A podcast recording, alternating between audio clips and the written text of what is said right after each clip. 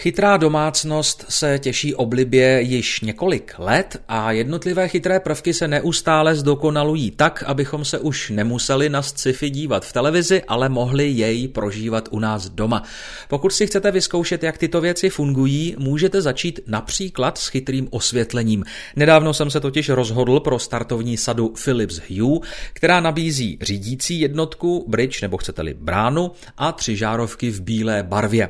Nejlevnější nákup se mi povedlo uskutečnit v e-shopu Svět svítidel a to za 2749 korun, kdy jsem tedy získal svoji první zkušenost s moderním osvětlením, které lze ovládat hlasem, telefonem anebo dálkovým ovladačem. Ovšem ten poslední způsob jsem do svého chytrého ekosystému zatím příliš neintegroval, protože mi vyhovuje především časově nebo jinak podmíněné ovládání žárovek. Trend chytrých domácností, kdy můžete na dálku ovládat nejenom světla, ale také třeba rolety, garážová vrata a podobně, berou technologické firmy velmi vážně a Google, Apple či Amazon lákají na propojení těchto chytrých systémů s jejich digitálními asistenty. V mém případě jsem spokojený se Siri, která v kombinaci s automatizací nastavení osvětlení funguje skvěle. Philips Hue patří sice k té dražší variantě chytrých světel, ale často se v internetových diskuzích a recenzích označuje za uživatelsky nejvíce přívětivé a především spolehlivé řešení. To byl důvod, proč jsem si vybral právě tuto značku, no a musím říci, že mě v očekávání rozhodně nesklamala. Předně je třeba zmínit, že bez té řídící jednotky, takzvaného bridge, nebude chytré osvětlení možné využívat tak, jak je koncipováno a není tedy vhodné zakoupit pouze žárovky.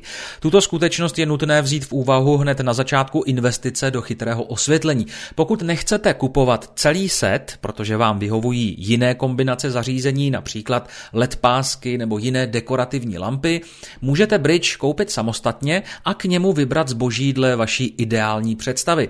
Samostatně se ta řídící jednotka prodává okolo 1500 korun. Vrátím se ale k mé startovní edici, která není nijak náročná na zapojení ani následnou konfiguraci v mobilní aplikaci. Využít je možné software přímo od společnosti Philips, ta aplikace se jmenuje ku podivu Philips Hue, anebo díky kompatibilitě s Apple HomeKitem lze nastavit osvětlení přímo v aplikaci Moje domácnost na iPhoneu.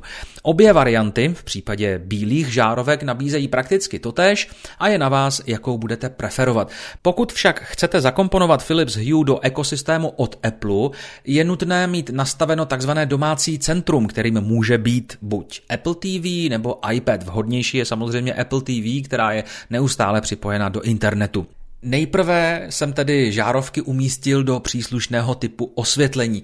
Je dobré pamatovat na šířku objímky a označení E27 tedy říká, že jde o tu širší verzi žárovky. No a do menších lampiček si musíte pořídit buď typ E14, anebo příslušnou redukci. Jakmile jsou žárovky zašroubovány, je potřeba vypínač daného osvětlení zapnout, aby bylo rozsvíceno. Následně se připojí brána, tedy ta řídící jednotka do lokální sítě, internetu a dojde k automatickému načtení jednotlivých prvků. Ty pak v aplikaci přiřadíte do místnosti odpovídajícího názvu, který si upravíte samozřejmě podle sebe. Brána pak funguje nezávisle na vaší Wi-Fi, kterou nemusíte mít pro fungování celého systému aktivní. Řídící jednotka totiž komunikuje pomocí protokolu ZigBee, což je vlastně bezdrátová frekvence podobná Wi-Fi na 2,4 GHz.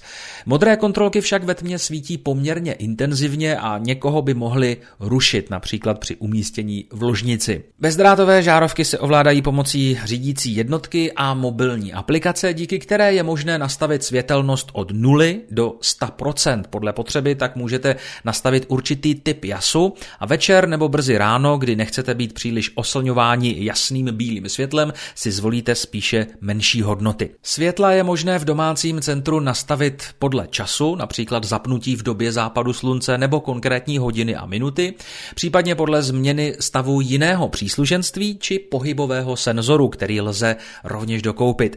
Najdete zde také možnost aktivovat vybrané položky například s příchodem nebo odchodem domů. Bohužel fungování polohových údajů je zejména na mém iPhoneu občas problematické a tato možnost se mi příliš neosvědčila. Poloha se v mém případě aktualizuje například, když přepínám z mobilních dat na domácí Wi-Fi a to je naprosto nevyhovující.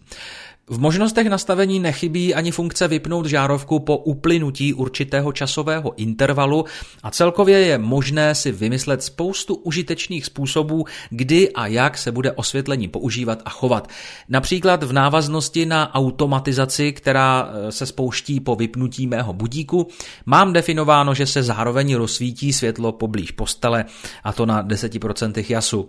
V Siri mám třeba vytvořeno několik zkratek, které s osvětlením souvisí, například když eh, řeknu Siri eh, going to bedroom, vypne se Apple TV a lampička v obýváku, kde se zrovna nacházím a zároveň se rozsvítí osvětlení v ložnici, kam mířím.